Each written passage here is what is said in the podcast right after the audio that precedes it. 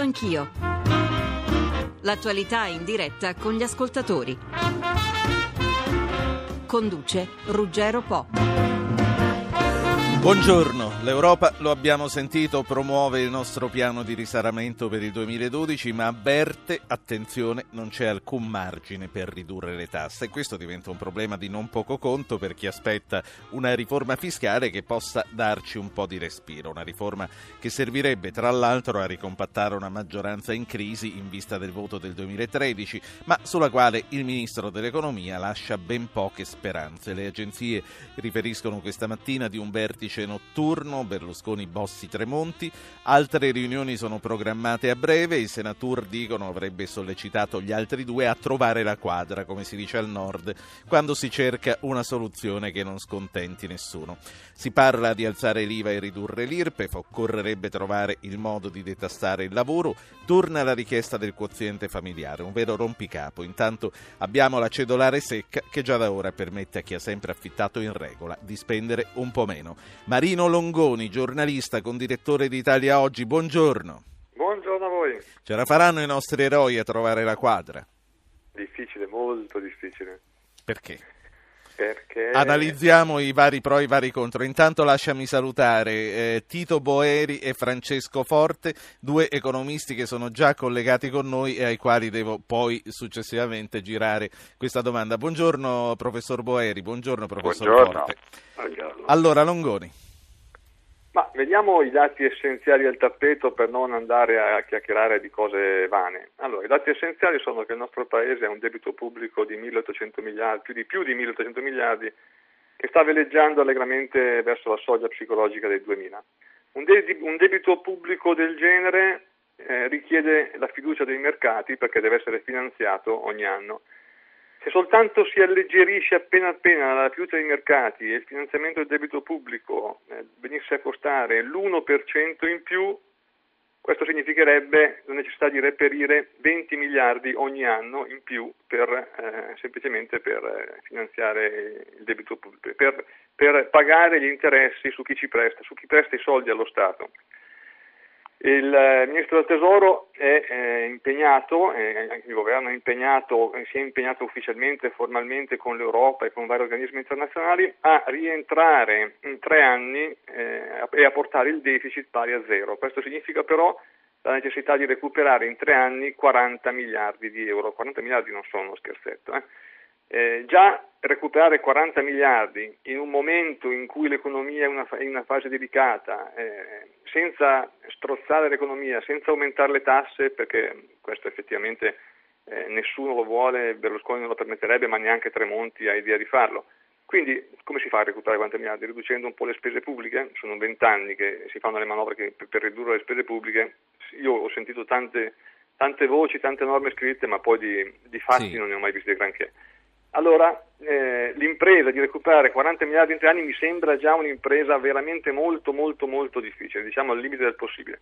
Se a questa si vuole aggiungere, per motivi che non stiamo adesso a discutere, anche quella di ridurre la pressione fiscale, allora qui rischiamo di scivolare nel, nella, nel, nelle fantasie.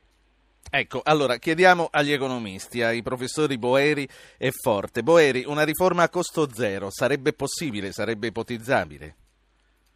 Ma io penso di sì, perché una riforma fiscale che a parità di gettito potrebbe sicuramente essere di stimolo alla crescita. Non dimentichiamo che la crescita è qualcosa di molto importante in un processo di risanamento fiscale perché chiaramente facilita di molto la situazione. Noi abbiamo perso circa 7 punti di PIL durante la grande recessione e poi di questi ne abbiamo recuperati sì e no due punti, quindi eh, se chiaramente avessimo fatto come altri paesi oggi saremmo in una situazione di finanza pubblica decisamente eh, migliore.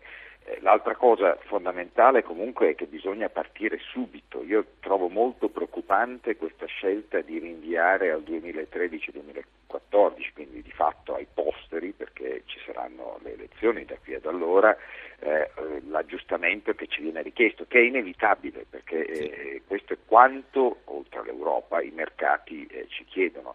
Non c'è davvero tempo eh, da perdere, ci vuole anche un governo forte per farlo, perché inevitabilmente il grosso dell'aggiustamento, essendo che la riforma fiscale sì. eh, comunque non vogliamo aumentare le tasse, questo sarebbe qualcosa di grave per le speranze di crescita in Italia, dovrà concentrarsi sulla spesa e la spesa, eh, noi sappiamo che cos'è oggi la spesa pubblica eh, in Italia, per fare un aggiustamento del tipo di quello richiesto bisogna intervenire su capitoli molto sensibili, difficili, bisogna operare col cesello, ma bisogna operare con decisione, ci vuole un governo che sia concentrato appieno su questa sì eh, su questo obiettivo, non possiamo avere un governo che pensa a tutt'altro, che è distratto da tante altre questioni. Professor Forte, eh, il professor Boeri diceva eh, entro il 2013 non sarà facile, ma per avere gli effetti entro il 2013, e questo interessa i politici perché nel 2013 si voterà, bisogna fare molto più presto, bisogna farla entrare in vigore già nel 2012, non è così?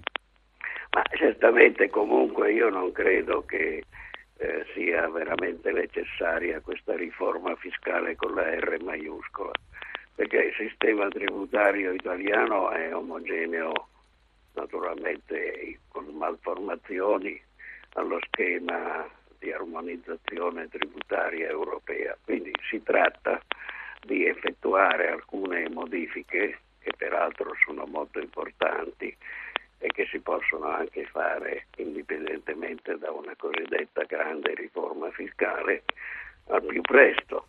E quindi, eh, tra l'altro... Tipo cedolare sono, secca, sta dicendo. Eh, sì, comunque, appunto, che fa parte delle cose che io ho più volte proposto. Tra l'altro, in, nel campo della spesa pubblica ci sono anche le cosiddette spese fiscali. Col termine spese fiscali si deli, si designano gli esoneri fiscali.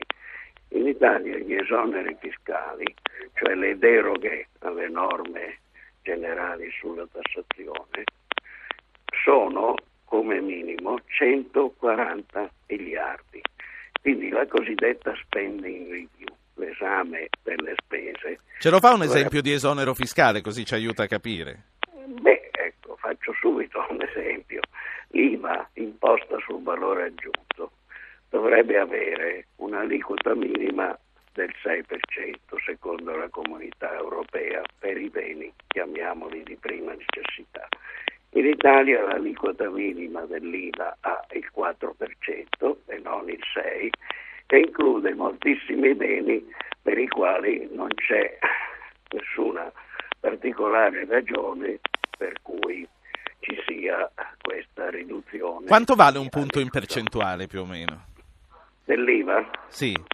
Ma è difficile stabilirlo perché poi l'IVA si cumula nei vari stati. Ah, certo, sì. Però naturalmente teniamo presente che l'imposta sul valore aggiunto tra l'altro è evasa per il 50%, anche questo è da considerare, cioè su 100 eh, grosso modo in Italia 66 si paga il resto non si paga, cioè per evasione. Quindi diciamo che un punto di IVA sicuramente eh, dovrebbe valere 0,5 punti grosso modo di gettito fiscale, ma comunque sia è difficile sì. fare i calcoli perché ci sono anche le evasioni.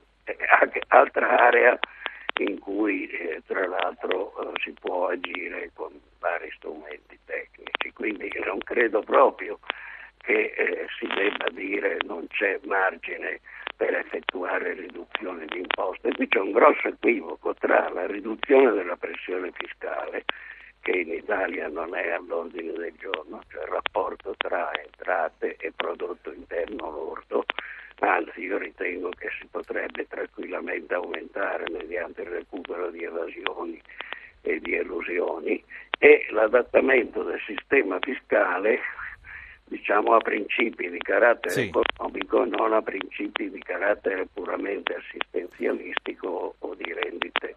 Professore.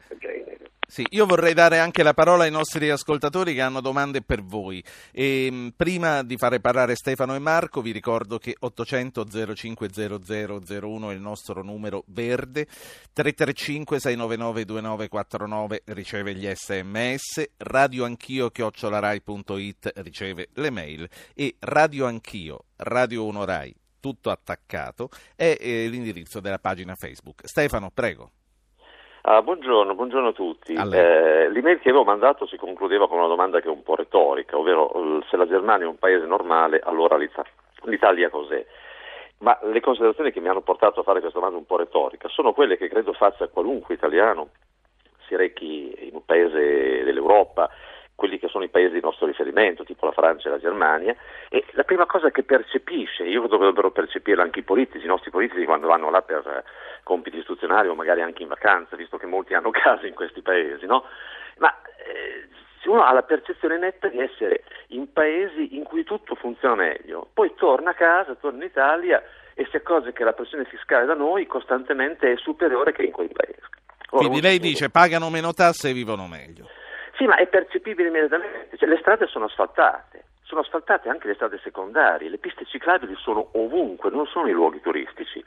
Il fotovoltaico lo si vede a colpo d'occhio, uno lancia un'occhiata ovunque, vede fotovoltaico sulle aziende agricole, vede fotovoltaico sulle aziende, eh, sulle aziende non agricole, insomma si capannoni. Non ha bisogno di fare altri esempi, abbiamo capito, abbiamo capito, benissimo. Quindi lei dice, provocando, dice una domanda retorica, se la Germania è un paese normale, l'Italia che cos'è? Sentiamo Marco, prego Marco. Eh, buongiorno a lei e a tutti gli ospiti. Eh, io volevo brevemente dire che secondo me eh, lì l'Europa dice che non c'è margine per, per ridurre per ridurre le tasse. Chiaro perché questa maggioranza che ha vinto le elezioni ha promesso in campagna elettorale di ridurre la spesa pubblica, eh, eliminando le province, diminuendo i parlamentari, diminuendo gli addetti alla politica che in Italia sono circa 500.000, cosa che non ha fatto puntualmente e quindi è inadempiente nel fatto di non aver ridotto le spese e quindi di non poter, non poter ridurre eh, soprattutto stipendi, pensioni e salari. Tutto qua. Ed è tutto molto chiaro. Allora, ricominciamo dal professor Forte che avevo interrotto. Innanzitutto innanzitutto ridurre le spese della pubblica amministrazione, ridurre quelle che vengono chiamate le spese per la casta servirebbe? Ma dunque, guardi, naturalmente questo si deve fare per ragioni, chiamiamole simboliche, però gli ordini di grandezza non stanno lì. Noi abbiamo in Italia una spesa pensionistica, per fare un esempio, che è il 16% del prodotto nazionale lordo. E, e quindi eh, insomma diciamo che mentre eh, noi dovremmo abolire le province, tra l'altro per semplificare il sistema, eh, però le province, eh, la riduzione delle province ci servirebbe per guadagnare 0,5 punti di PIL. L'eliminazione di un po' di parlamentari, cioè la riduzione alla metà dei parlamentari, potrebbe essere un modo per guadagnare uno 0,2 punti di PIL. E quindi sono cose certamente che si debbono fare, ma non sono le cose principali che si debbono fare. Le cose principali che si debbono fare, poniamo, è stabilire che eh, la tassazione delle imprese non deve avere le attuali esasperate aliquote, che tra l'altro generano anche una rilevante evasione, e, e che ad esempio le retribuzioni del lavoro notturno, il cosiddetto salario di produttività, tanti altri aspetti sì. delle retribuzioni debbano essere eh, diminuiti e questo ha modeste perdite di gettito, un effetto di incentivo molto elevato, tra sì. l'altro questo si può anche copiare la Germania in, eh, nelle cose che ha fatto, ha aumentato in effetti l'IVA e ridotto l'imposta sul reddito. Sì. Professore, eh, eh, vorrei sentire Boeri, eh, mentre parla Boeri la redazione la richiamerà, rifarà il suo numero di telefono perché si sente uno scroscio nella telefonata che è discretamente fastidioso. Professor Boeri, è simbolico pensare di ridurre le spese della pubblica amministrazione e le spese della casta? Certamente eh, concordo col professor Forte, si tratta di eh, eh, entità, di quantità insomma, rispetto ai tagli che bisogna fare relativamente modesti, ma comunque sarebbe una, una cosa da fare assolutamente. L'operazione sulle province per evitare anche duplicazione di funzioni è un'operazione assolutamente fondamentale ed è un tipico taglio che non avrebbe nessun effetto negativo sulla crescita economica, anzi eh, sarebbe perché in qualche modo riuscirebbe anche a razionalizzare l'amministrazione pubblica un fatto positivo, quindi è un'operazione che va fatta assolutamente. Eh, anche perché poi dall'esempio che si dà sono cose che servono anche a ripristinare il rapporto tra eh, cittadini e contribuenti, insomma sì. come contribuenti fisco, quindi c'è un effetto anche Senta. generale, credo che se la percezione dei cittadini fosse che i soldi che danno allo Stato vengano meglio utilizzati, questo porterebbe anche ad un atteggiamento diverso. A un maggiore, a un maggiore ottimismo. È un contributo anche... loro nella lotta all'evasione, all'evasione, fiscale. Però certamente le poste su cui intervenire non possono sì. essere solo queste, bisogna andare avanti con un'operazione selettiva sui vari capitoli, che abbiamo circa il 50% del prodotto. Io vorrei tornare anche all'altro ascoltatore. Anche lei, professore, soffre quando va all'estero? Ah, eh, sicuramente questo è, un problema eh, non tanto la pressione fiscale è comparabile, il problema è che eh, la qualità Quindi non è vero che noi paghiamo più tasse dei tedeschi, o è vero? Non è, ve- non è, vero che noi paghiamo, almeno chi paga le tasse in Italia paga di più dei tedeschi, perché in Italia c'è una fortissima evasione, quindi chi paga davvero le tasse le paga di più, però mediamente, diciamo, se teniamo conto sia di chi paga le tasse sia di chi non paga le tasse, non siamo eh, al di sopra della Germania o della, o, del, o della Francia, però abbiamo un problema anche di qualità dei servizi pubblici pubblici che è nettamente inferiore, quindi è per questo che oggi eh, la comparazione internazionale ci vede così, ci penalizza, ci fa sentire così inferiori quando andiamo all'estero. Il giornalista economico Marino Longoni la, lo percepisce questo, questo disagio nel pubblico tra i cittadini? Beh, direi che il disagio dei cittadini nei confronti della politica è forse uno degli elementi più importanti de, che è cresciuto di più negli ultimi anni. Questo è il motivo per cui i politici che su questo tema, in questi campi hanno delle antenne sensibili, sono resi conto, eh, soprattutto dopo le elezioni amministrative, che bisogna fare qualcosa, eh, bisogna far vedere eh, che eh, daremo attuazione nei limiti del possibile al programma liberale che peraltro ha fatto vincere già due o tre elezioni a Berlusconi. Il problema è che Qui stiamo parlando di riformine fiscali, cioè di piccoli aggiustamenti che peraltro sono molto difficili. Eh, quello che i cittadini vorrebbero veramente sarebbe una, una reale riduzione del carico tributario che non è possibile perché, come dicevo prima, le condizioni eh, del, nostro Paese, il debito pubblico che abbiamo accumulato negli anni scorsi è tale che sarebbe una follia pensare eh, di abbassare la guardia. Eh, certo, è sempre possibile razionalizzare bisogna rendersi conto che in realtà è anche molto difficile. Un esempio, eh, mm, Tremonti già da mesi ha istituito quattro tavoli di lavoro, quattro commissioni, per preparare una riforma fiscale, che quindi non è un'improvvisazione degli ultimi giorni. Eh, questi, questi, questi tavoli di lavoro hanno già fatto molte riunioni, una di queste, eh, uno di questi tavoli era dedicato al tentativo di razionalizzare il sistema delle agevolazioni. Finora sono state censite eh, tutte le agevolazioni eh, esistenti nel nostro paese e eh, si è arrivati a, a, censire qualcosa, se sì. non vado errato, come 120 miliardi di euro.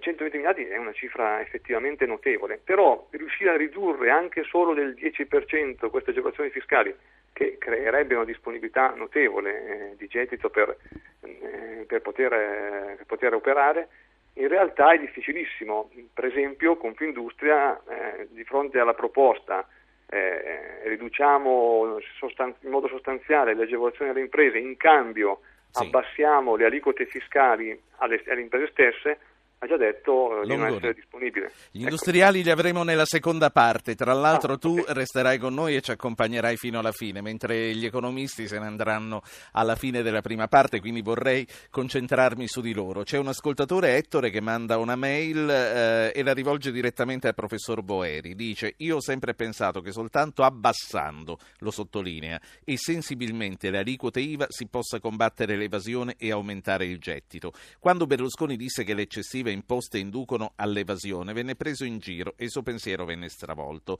ma aveva e continua ad avere ragione. Che cosa ne pensa un economista come il professor Boeri? si chiede Ettore. Professore. Ma io credo che sull'IVA bisogna fare un'operazione di razionalizzazione, perché questo è il vero problema. Noi abbiamo aliquote diverse tra di loro, abbiamo delle aree di esenzione molto ampie, quindi sull'IVA bisogna operare in questa direzione piuttosto che in questo momento eh, ridurre le aliquote. Noi abbiamo una struttura della tassazione oggi che è fortemente sbilanciata a svantaggio dei fattori produttivi a partire dal lavoro e quindi noi eh, dobbiamo porci l'obiettivo di alleggerire, se c'è un terreno su cui dobbiamo alleggerire la tassazione è proprio il lavoro, perché questo è qualcosa che penalizza la crescita economica e sì. eh, nell'operazione che deve essere fatta a parità di gettito, quindi senza ridurre il prelievo, perché non possiamo permettercelo, eh, la priorità non può che essere sì. quella di ridurre la tassazione sul allora. lavoro. Abbiamo parlato a più riprese di evasione fiscale e su questo c'è un ascoltatore che chiama da Genova, il signor Furio. Prego, tocca a lei, Furio. Pronto? Mi sentite? Perfettamente. Eh, volevo dire soltanto questo. Eh, a me sembra che questo governo stia facendo delle cose splendide relativamente a quello che è eh, il controllo sulla mafia, andrangheta e via dicendo. Mi sembra che eh, se invece di pensare di abbassare le tasse, cosa meravigliosa, ma che praticamente tutti dicono che è improponibile, riuscisse a fare qualche cosa come sta facendo verso la mafia contro l'evasione fiscale, probabilmente recuperere, si recupererebbero tanti soldi per poter effettivamente sì. poi un domani fare una tassazione Chiaro. più logica e meno imbecille di quella che abbiamo. Chiaro, allora vorrei tornare al professor Forte e vorrei aggiungere, eh, concentrarsi sulla lotta all'evasione fiscale non va un po' in controtendenza col freno che è stato messo a Equitalia, non è un brutto segnale per gli evasori questo, professore?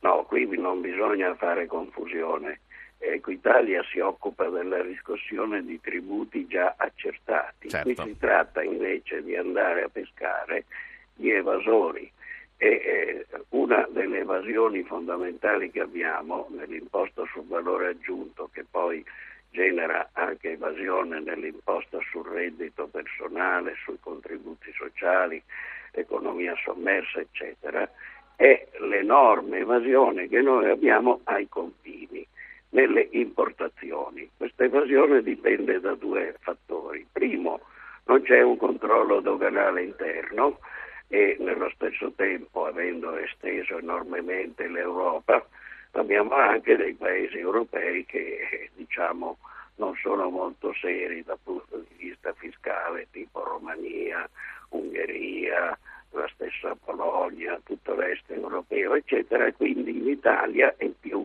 si può entrare dall'Albania piuttosto che dal Nord Africa, eccetera, facilmente, quindi l'Italia è piena di, dalla Cina non parliamone, di contrabbandi con l'IVA esonerata lì.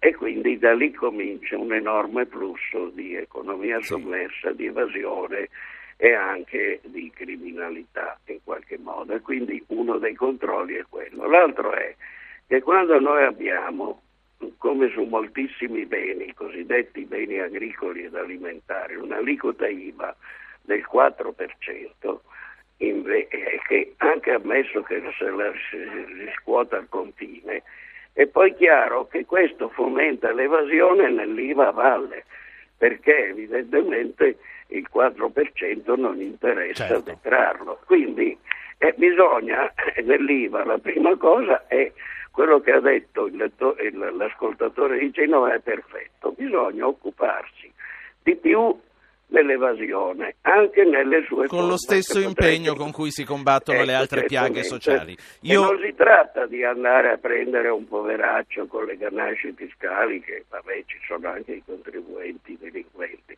ma diciamo eh, si tratta dei fenomeni che ho Quindi lei dice eh, Equitalia se la prende con, uh, con, chi ha dei problemi seri e comunque non vede perché non può vedere quella che è l'evasione vera. Ho ancora due ascoltatori per i nostri economisti che poi saluterò. Aldo da Milano manda un sms, scrive sono a Ischia, ex bellissima e verde, 20.000 case abusive costruite negli ultimi dieci anni, molte sono seconde case che manco pagano l'ICI. A Milano nello stesso periodo 87 case abusive, un'altra civiltà. E poi c'è Francesco da Trapani che ce lo dice di persona quello che deve dire. Francesco. Ok, buongiorno a tutti. Buongiorno. Eh, eh scusate se esco un, po', un pochettino fuori dal seminato. Io Ma mica tanto, eh, per favore, sì. Io sono un uomo della strada, quindi diciamo che ho il polso del popolino.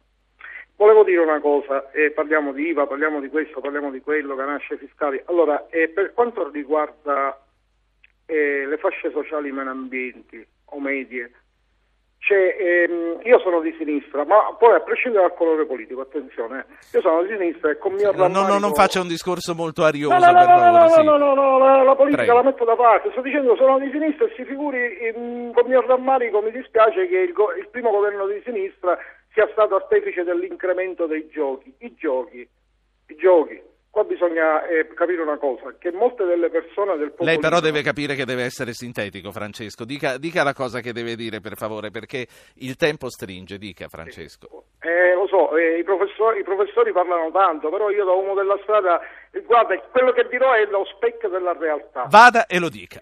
Perfetto, la gente comune, il popolino viene illusa, bisogna, giocando, gli fanno giocare il futuro, i pensionati, gli rimangono pochi spiccioli quando prendono la pensione e se li vanno a giocare.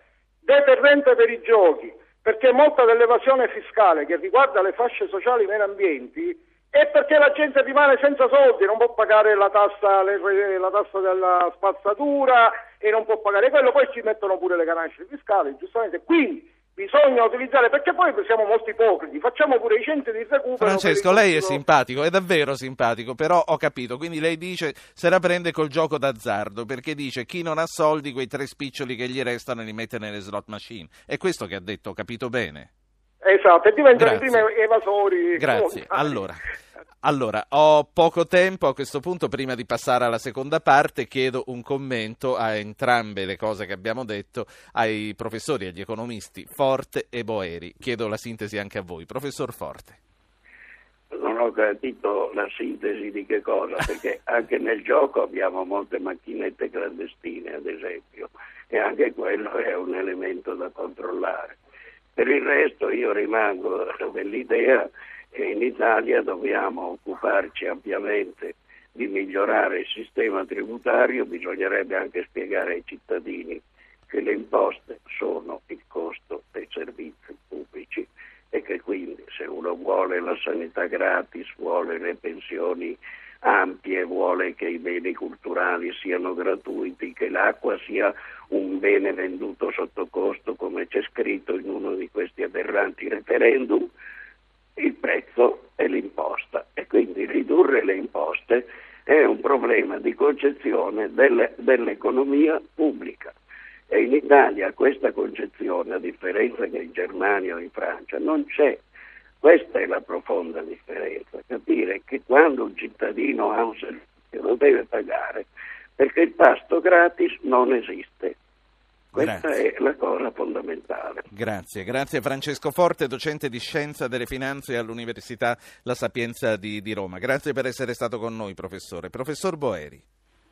Ma io penso che ci siano tre questioni che sono state sollevate dagli ascoltatori. La prima riguarda il ruolo dei comuni nella lotta all'evasione fiscale. È fondamentale fare di più. Nel federalismo fiscale sin qui non ci si è occupati di questo tema, bisogna assolutamente avere una collaborazione dei comuni perché è fondamentale il loro ruolo nel contrastare l'evasione fiscale. Il secondo tema è quello della casa. Eh, qui certamente sono state fatte delle scelte sbagliate nel ridurre l'imposizione sugli immobili. È fondamentale per il federalismo fiscale invece avere una tassazione degli immobili, tassare anche le prime case al di sopra di un certo livello di eh, reddito. Questa è un'operazione che va fatta, a mio giudizio, assolutamente, che permetterebbe di alleggerire la tassazione sul lavoro, sugli altri fattori produttivi e quindi di rilanciare la crescita.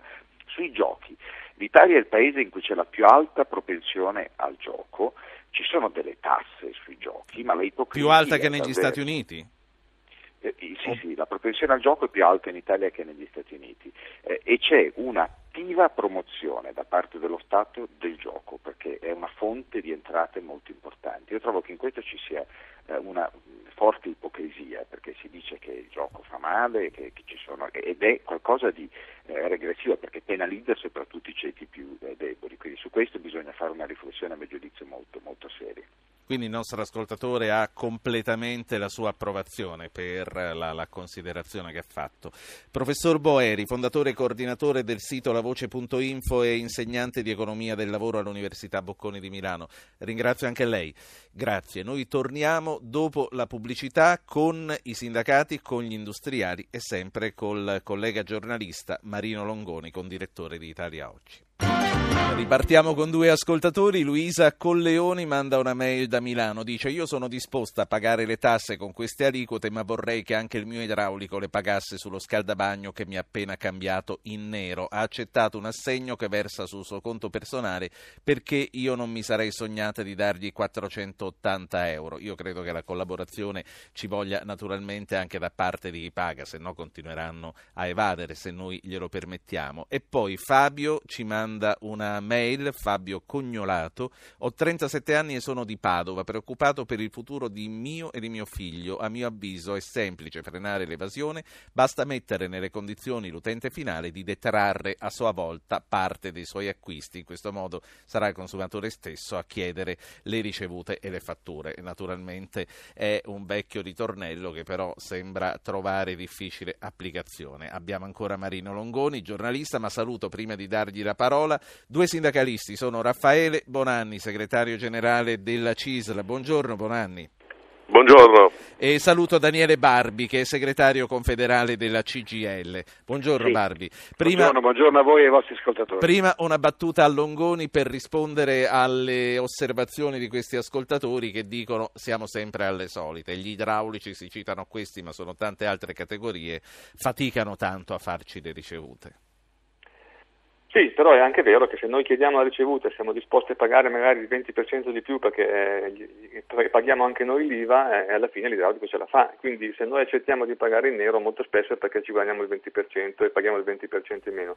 Però detto questo e, e anche la questione del conflitto di interessi che eh, si creerebbe se fosse consentito di portare in detrazione le spese, eh, che è una, una storia vecchia, probabilmente impossibile da realizzare perché eh, se, io, se, il fisco ci consentisse di portare in detrazione le spese, probabilmente perderebbe di più di quello che guadagna eh, recuperando mm. un po' di evasione. Io invece eh, vorrei portare all'attenzione una, una, un fatto molto recente. Il 7, gennaio, il 7 di giugno è entrata in vigore eh, questa, questa disciplina sulla cedolare secca eh, che eh, è dal punto di vista fiscale una vera e propria innovazione, è una scommessa, una scommessa molto coraggiosa a mio avviso, perché in qualche modo risponde a quello che tutti vorremmo e che anche i recenti interventi eh, sollecitavano, pagare meno per pagare tutti. In che modo? Si riducono le aliquote eh, pagate dai proprietari di immobili che affittano i propri appartamenti, si riducono nel senso che si introduce una cedolare secca che poi tanto secca non è, perché si chiama così, in realtà sono due le aliquote, 19 e 21 a seconda dei casi.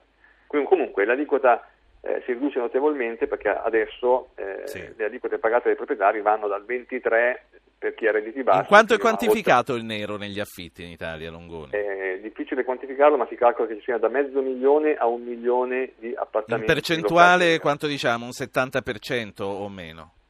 tra, tra, il 50 e il 70 probabilmente. Mm. Eh, poi c'è chi arriva a dire che è 80, secondo me 80 allora, è un po' esagerato. Diamo la parola agli altri interlocutori, ho detto ci sono i sindacati, ma c'è anche la voce degli industriali, abbiamo Luigi Abete, che saluto, è presidente di Assonime, l'associazione fra le società per azioni. Buongiorno dottor Abete.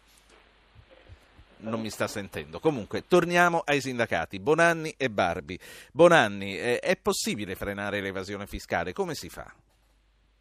Ma è possibilissimo e si è dimostrato nell'ultimo anno recuperati 25 miliardi tra eh, fisco e contributi previdenziali. È bastato l'anno scorso adottare ciò che avevamo chiesto noi, eh, l'anagrafe tributaria, il redditometro, in modo tale che si potesse fare la differenza tra ciò che ciascuno denuncia e ciò che eh, risulta come spese durante l'anno. A quel punto eh, vanno le guardie di finanza e, e, e, li verificano appunto la condizione e colpiscono. E, e la dimostrazione del funzionamento di questo sistema sta nel fatto che negli ultimi tempi sono prestati insomma, Aia, Bonanni è sul treno e, e il treno si muove. Eh, Bonanni, purtroppo ho perso l'ultima cosa che ha detto, ci riprovi. Dicevo, e, ha funzionato, non a caso alcuni si sono affrettati a dire eh, bisogna allentare le ganasce, vuol dire che qualcuno le ha strette nel corso dell'anno. Quindi è, è possibile farlo, bisogna ancora di più stringere le ganasce e trovare altri soldi. L'unico modo appunto per fare giustizia è per trovare soldi per finanziare una revisione integrale della vicenda Senta. fiscale che è il cuore della vicenda italiana, Ecco, ma il lei- cuore della vicenda politica italiana. Lei parla di ganasce simboliche, quelle di Equitalia va bene allentarle invece, quelle sulle macchine. No, no, Equitalia fa bene il suo lavoro perché se scopre evasioni fa bene a colpire anche questa storia che solo in Italia appunto si discute che bisogna essere indipendenti sulle tasse non ha riscontro in tutte le democrazie occidentali. In America i reati più gravi sono quelli di evasione fiscale. Quindi noi chiediamo che si faccia una riforma integrale. Il 18 giugno andremo in piazza per questa ragione, la CISLE e la WILLE, e chiediamo quindi che le aliquote si abbassino in modo tale che i lavoratori pensionati possano pagare di meno. Sì. Eh, resti con noi Bonanni, vorrei sentire la posizione della CGL a questo punto. Danilo Barbi è il segretario confederale. Innanzitutto queste ganasce vanno bene strette o vanno allentate Barbi? Ma no, guardi, penso che su questo Bonanni diceva delle cose ragionevoli, cioè eh, il punto eh, però dell'evasione fiscale a mio modo di vedere è questo, io non sono però d'accordo su un'altra cosa che diceva Raffaele. È vero che da ultimo anche questo governo diciamo, ha avuto degli incassi importanti contro l'evasione, ma l'ha avuto più in una logica di fare cassa, per cui si rischia magari di appesantire i controlli sul piccolo evasore, per capirci, che invece su una vera e propria logica di, di lotta strutturale all'evasione, che invece secondo noi è il problema che si può fare oggi, vorrei dire. E si può fare non solo col conflitto di interessi, che sembra una cosa molto complessa, si può fare in un altro modo, che oggi tecnicamente è possibile, cioè eh, diciamo, certificando le spese di alcuni ceti e oggi gli strumenti, diciamo, l'utilizzazione integrata di tutte le tecnologie, gli, studi- eh, gli strumenti che ci sono di certificazioni, le banche dati che ci sono, eh, un- messe, messe in, in- in sincrono rivelano sostanzialmente le grandi differenze Sì. eh, che ci sono fra, in alcune realtà fra il reddito dichiarato e quello reale. Quindi oggi è tecnicamente possibile fare una cosa dissuasiva strutturalmente dell'evasione. Bisogna volerla fare. Da ultimo ci sono stati dei successi, però come dicevo, più basati sul fare cassa, mi spiego. Si prende una situazione di evasione, c'è un intervento di Equitalia magari molto robusto, eh, si fa una cosa forfettaria che però non incide su tutto il ciclo dell'evasione. Se ti prendo sull'evasione dell'IRPEF mi fermo lì, ma se sei un libero professionista e hai eh, evaso l'IRPEF avrai evaso anche l'IVA. Ecco, questo Sì. oggi non si fa, non so se mi sono spiegato. Certo, no. Però se- si può fare tecnicamente oggi, dal punto di vista della certificazione, dell'incrocio dei dati informatici, oggi si può fare. Quindi bisogna fare una lotta strutturale. Ecco, questo è il punto. Però vorrei anche dire che il problema del fisco italiano non è solo quello della patologica evasione fiscale, Sì. eh, eh, grande evasione e di lungo periodo, cioè non è un'evasione eccezionale, è un'evasione che esiste da sempre nel nostro paese, che è l'altra caratteristica. Il problema del fisco italiano non è solo questo, questo è sicuramente un grande problema, Sì. Allora, dica, dica qual è questo problema. Il problema secondo me è l'asse fiscale, che molte volte quando si danno dei dati, secondo me vengono dati dei dati in modo fuorviante. Mi spiego meglio. Si dice spesso... Non ehm, troppo articolato, la prego, sì. No, no, no, si dice spesso c'è una forte pressione fiscale, giusto? Questo è il leitmotiv anche informativo. Eh, come se ci fosse un eccesso del fisco su tutte le forme di ricchezza, mentre non è affatto così il fisco italiano. Perché quando si danno i dati della pressione fiscale ci si riferisce solo ai dati sul reddito, mentre non si parla di un'altra parte del fisco, dove invece il fisco italiano è molto generoso, non si tratta di evadere, il fisco italiano fa pagare poco, che cosa? Le ricchezze improduttive, cioè le rendite finanziarie, le rendite immobiliari, le grandi concentrazioni di ricchezza. Su queste ricchezze il fisco italiano è proprio basso. In Italia si paga sulle rendite finanziarie il Barbi. 12,5%. Barbi, il concetto è chiaro. Io vorrei... Ecco, questo è il problema di fondo del fisco italiano che è diverso da quello di Francia, Inghilterra, Spagna. Chiaro, chiaro, chiaro, chiaro, chiaro. Prima di dare la parola a Francesco da Pisa vorrei sentire Luigi Abete, presidente di Assonimi, l'associazione fra eh, le società per azioni.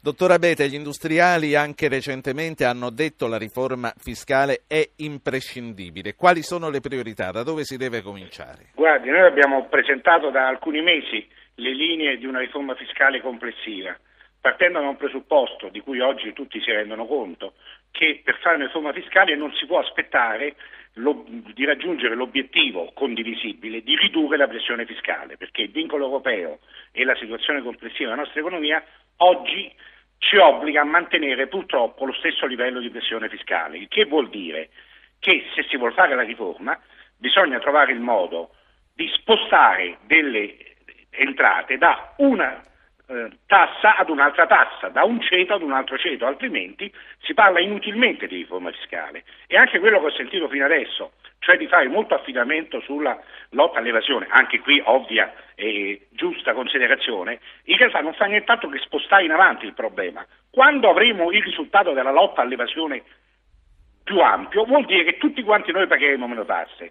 Quando avremo la spesa pubblica italiana più bassa, vuol dire che tutti quanti noi pagheremo meno tasse. Quando avremo raggiunto l'obiettivo di, de- definitoci dall'Europa e potremo ridurre la pressione fiscale in modo strutturale, vuol dire che tutti noi pagheremo meno tasse. Ma intanto arriviamo a quel punto. È giusto che alcune categorie, alcuni ceti pagano troppe tasse e altre ne pagano troppo poche? Questa è la domanda, che è indipendente da tutto il discorso che è stato fatto adesso. La nostra proposta è molto chiara e va su tre linee. La prima, eh, ridurre il peso fiscale sui lavoratori e sulle imprese produttive.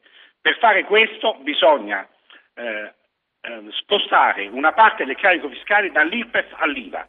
Per far sì che questo sia fattibile socialmente bisogna e che quindi i ceti più deboli non abbiano un danno impossibile da un aumento dell'IVA, bisogna che l'importo che si recupera dall'incremento dell'IVA vada destinato in modo intelligente a- ai ceti più deboli del paese e non vada distribuito su tutta la catena dell'IRPET, perché altrimenti i ceti più deboli non sono in grado Sì. di reggere l'aumento dell'IVA. Secondo, bisogna equilibrare le aliquote sulle rendite finanziarie, immobiliari tutte le tipologie, perché lì noi abbiamo una competizione esterna, non possiamo fare delle aliquote troppo diverse da quelle degli altri paesi eh, eh, europei perché altrimenti i nostri capitali vanno a investire fuori.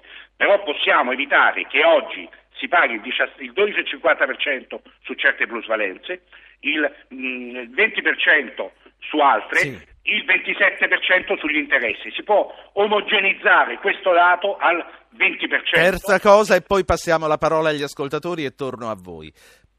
scusi, terza e ultima operazione, va data trasparenza al patrimonio. Dare trasparenza al patrimonio non vuol dire introdurre la patrimoniale, vuol dire che per evitare il rischio della evasione e della elusione bisogna che accettiamo tutti che il nostro patrimonio sia trasparente anche se oggi, giustamente, la tassazione prevalente è sul reddito e non sul patrimonio, perché la mancanza di trasparenza sul patrimonio fa sì che tutte le forme di evasione, elusione e tutti gli intrallazzi possibili e immaginabili che purtroppo si manifestano troppo spesso nel Paese vengono difficilmente scoperte. Certo, è perché chiaro. non c'è trasparenza del patrimonio. Ovvio. Allora chi paga le tasse e le imprese pagano le tasse sia come imprese che come imprenditori, non hanno alcun problema a dare trasparenza al proprio patrimonio. La trasparenza al patrimonio hanno problema a darle gli intrallazzatori o quelli che vivono Allora. nel nero. Mi restano dieci minuti, siete in quattro, vorrei farvi riparlare tutti, vorrei sentire due ascoltatori. Enrico da Gorizia che manda un sms, dice sono un fiscalista internazionale, vi posso assicurare che all'estero c'è meno evasione non per senso civico ma per paura delle sanzioni. Poi c'è Luca da Bologna, in voce, pronto Luca? Buongiorno, buongiorno a tutti. Allora, io volevo lanciare un'idea che potrebbe sembrare una provocazione. Io ho la patente a punti come tutti quanti. Ho 26 punti su 20. Perché? Perché mi sono comportato eccellentemente sulla strada, sia con il mio veicolo pesante, cioè un camion, che con la mia automobile. E che cosa se ne fa di tutti questi punti se non li scarica eh, mai? Me li mantengo perché adesso le dico, dottore, io le dico una cosa, se le imposte che mi mandano, io lavoro per conto mio, tutti gli anni mi mandano da sempre una letterina dove mi dicono Uh, non abbiamo trovato incongruenze nella sua dichiarazione. Lei è stato bravo, quindi dice se ci dessero dei punti anche quando siamo bravi con le imposte li potremmo capitalizzare per il futuro. È questo, giusto Luca? Guardi... lei ha capito come al ho solito. Capito al volo, perché anch'io ho più punti sulla patente di quelli che mi hanno dato all'inizio, anch'io ricevo le lettere eh, che mi dicono che sono bravo. Allora, Gen- Sergio da Genova e poi eh, passiamo ai nostri interlocutori. Prego Sergio. Sì, buongiorno. Senta, buongiorno. io ho ascoltato i due professori che c'erano prima, mi sembra. Sì, ma se ne sono andati, potere... concentriamoci sul sindacato. È semplice quello, sì. semplice quello, che voglio dire. Guardi, ormai io sono quasi un settantenne, quindi ho, visto, ho vissuto il miglior periodo dell'Italia e che non lo vivrà mai più nessuno. Eh, questo non lo sappiamo, speriamo che non mi, sia vero. Sì. Eh, mi dispiace, purtroppo il miracolo Siamo ottimisti, dire, vediamolo mezzo pieno. Voglio dire, eh, sì. tutti i professori dicono oh, bisogna tagliare chirurgicamente qui, là, su, giù. A me non interessa chi sia, quello di destra o quello di sinistra, ormai bisogna arrivare a fare dei fatti.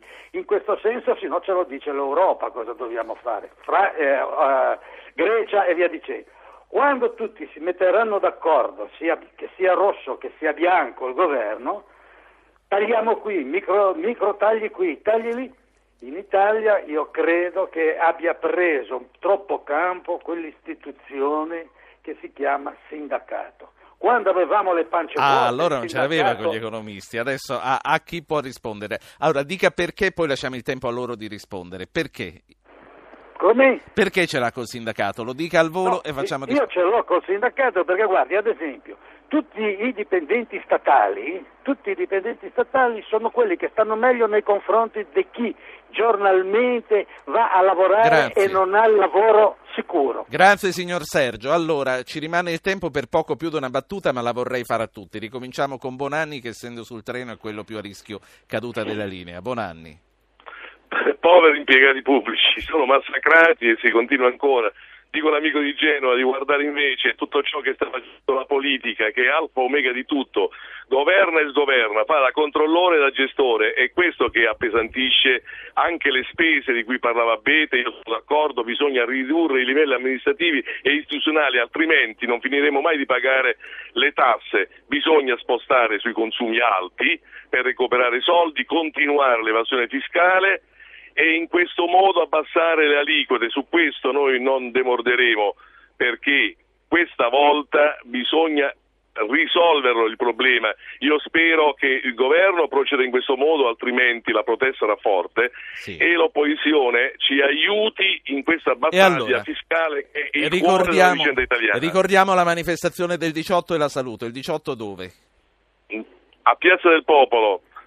Grazie. A Piazza del Popolo sarà una grande manifestazione di protesta per la vicenda fiscale. Grazie Bonanni, grazie. Barbi, CGL, voi non ci siete in questa manifestazione. Ma diciamo, mm, non ne abbiamo neanche discusso in verità, adesso non vorrei polemizzare con Raffaele che ha perso la linea, però diciamo... Eh, mm, Soprattutto non ho più tempo per farlo parlare. Sì che chiedono un fisco più giusto, noi, a noi vanno bene, ecco, non è che eh, anche le, alcune delle proposte che fa l'associazione Abete parlava prima, noi abbiamo visto il loro documento, non su tutte le proposte, ma su molte proposte noi conveniamo. Cioè esattamente la cosa che provavo a dire prima. Il problema in Italia non è che il fisco è forte per tutti. Ci sono forme di ricchezza che in Italia sono tassate pochissimo. Questo bisogna dire, questo è il problema. Questo l'ha già detto prima, senta, invece... Eh, no, aspetti un attimo, sì. no, però questo è un punto chiave, mi scusi, perché è questa la differenza, sa perché? Perché in Italia questo, questo fisco qua non solo è iniquo, l'evasione, eccetera, ma c'è un problema molto più di fondo.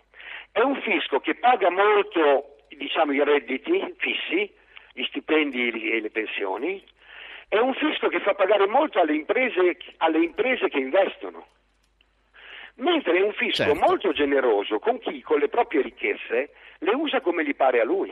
Segretario Barbi. italiano. Posso dire una cosa sulle cose E poi immobiliari? passo la parola agli altri, se no non parlano più. Posso dire La una dica- cosa sui valori immobiliari? Lo dica In al volo. Italia adesso con l'ICI o la nuova federalismo, il federalismo, l'IMU, insomma, diciamo eh, l'ICI seconde case e proprietà, il valore dell'ICI mediamente è di circa l'1% del valore catastale annuale, ok? Lei sa quanto è questa tassa in Inghilterra? Lo dica in e chiudiamo, America? sì. Il 3% del Grazie. valore, del valore di mercato. Grazie Barbi, segretario confederale della CGL. Abete, ce la facciamo in un minuto così poi eh, chiudo col giornalista di Italia Oggi. Guardi, sì, anche in 30 secondi, perché io eh, le riconfermo tutto quello che ha detto prima e che mi sembra eh, sia condiviso da molti degli intervenuti. Quello che deve essere chiaro però a tutti è che, ehm, che il problema che abbiamo di fronte non si risolve soltanto con gli inviti alla lotta all'evasione o con gli inviti alla riduzione delle spese, si risolve con una riforma integrata e complessiva. Perché complessiva? Perché dato che nella riforma complessiva ognuno di noi, ogni cittadino italiano, potrebbe pagare qualche cosa in più per alcuni tipi di imposta e qualcosa in meno per altri tipi di imposta, se la riforma è complessiva ognuno di noi può fare un- una valutazione globale della proposta, se invece si lavora come sempre accade e come temo accadrà pure questa volta per pezzi, è chiaro che le lobby di quelli che Sì. pagano qualcosa in più si oppongono, non so se rendo l'idea. Dottor Ah, Abete. E quindi sotto questo punto di vista o la riforma è complessiva o non è riforma. Presidente Abete, grazie. Luigi Abete è presidente di Assonime, l'associazione fra le società per azioni. Concludiamo con Marino Longoni, giornalista economico, condirettore di Italia Oggi. Eh, Longoni, l'idea della- del fisco a punti ti piace o no? Ma è un'idea originale, adesso bisognerebbe vedere come è possibile articolarla perché... Eh, bisognerebbe che chi ha dei punti poi alla fine gli vengono scontati come al supermercato. Chi abbia i punti poi magari paga un punto in meno di aliquota IRPEF. Poi invece chi, chi- chi viene sanzionato paga un'aliquota in più. Potrebbe essere un'idea, sinceramente non, non mi risulta che nessuno l'abbia mai proposta. È un'idea originale su- sulla quale magari si potrebbe Li, chiam- li chiameremo nel caso i punti Luca. Allora, eh, valutando quello che è stato detto fino adesso, abbiamo due minuti, quindi possiamo fare un ragionamento un minimo eh, completo. Eh, quali sono le cose secondo te che vanno sottolineate, Longori? Allora, eh, la cosa che stavo riflettendo adesso, sentendo questa seconda parte del programma, è che eh, i sindacati, la Sonime, eccetera, eh, hanno fatto dei ragionamenti eh, razionali, equilibrati, seri, però eh, nell'ottica tradizionale, che è quella che ognuno porta l'acqua al suo mulino, per cui ognuno vede la riforma, vede la necessità di una riforma che poi alla fine sposti eh, il prelievo, il, il gravame del, del carico tributario possibilmente il più possibile su qualcun altro. E, eh, siccome questo è difficile perché qualcun altro poi avrà da lamentarsi, eh, siccome tutti riconoscono che non è possibile la riduzione del, del, del carico fiscale complessivo, quindi non è possibile pagare meno tasse perché ci sono dei vincoli che lo impediscono, alla fine si farà probabilmente ben poco, si Sì. farà un'operazione di facciata, come eh, peraltro si è fatto da- ormai negli ultimi anni si fa solo, quasi solo questo, operazione Longoni. di facciata e, via. Tornando alla, tornando alla quadra che Bossi chiede a Berlusconi e Tremonti di trovare, tornando a Bossi e Berlusconi che vorrebbero insomma andare verso una riforma fiscale anche per dare un po' eh, di, di corpo a questa maggioranza e tornando a Tremonti che invece ha i cordoni della borsa e non ha intenzione, anche dopo quello che ha risposto Bruxelles, di allentarli. Oggi tra i quotidiani c'è chi chiosa su mire quirinalistiche di Tremonti. Secondo te è fantapolitica? Sì, secondo me sì. Che Tremonti miri a fare il Presidente del Consiglio lo ritengo possibile, che miri al Quirinale mi sembra un po', un po' strano. Che Tremonti faccia bene il suo lavoro e il suo lavoro sia essenzialmente quello di tenere i cordoni alla borsa chiusi e stretti, eh, sono d'accordo con lui, lo, lo elogio tutte le volte che posso perché eh, ci vuole un ministro forte oggi per, per, tenere- per reggere un ministero. Mi rimane, mi rimane un minuto, andando verso le elezioni, ognuno come sempre pensa alle proprie categorie di riferimento. Esatto. Secondo te quali saranno le priorità? Chi va accontentato per prima? Aumentare l'IVA significa scontentare i commercianti, per esempio. Esatto, esatto, e quindi non si farà perché eh, le categorie di riferimento del centrodestra sono le partite IVA. Le partite IVA che sono state penalizzate da una- un, un- il giro di vita che ha dato Equitalia, che ha prodotto situazioni effettivamente un po' incresciose e, e tanto è vero che Tremonti ha dato indicazioni poco prima delle amministrative di allentare un pochino la pressione.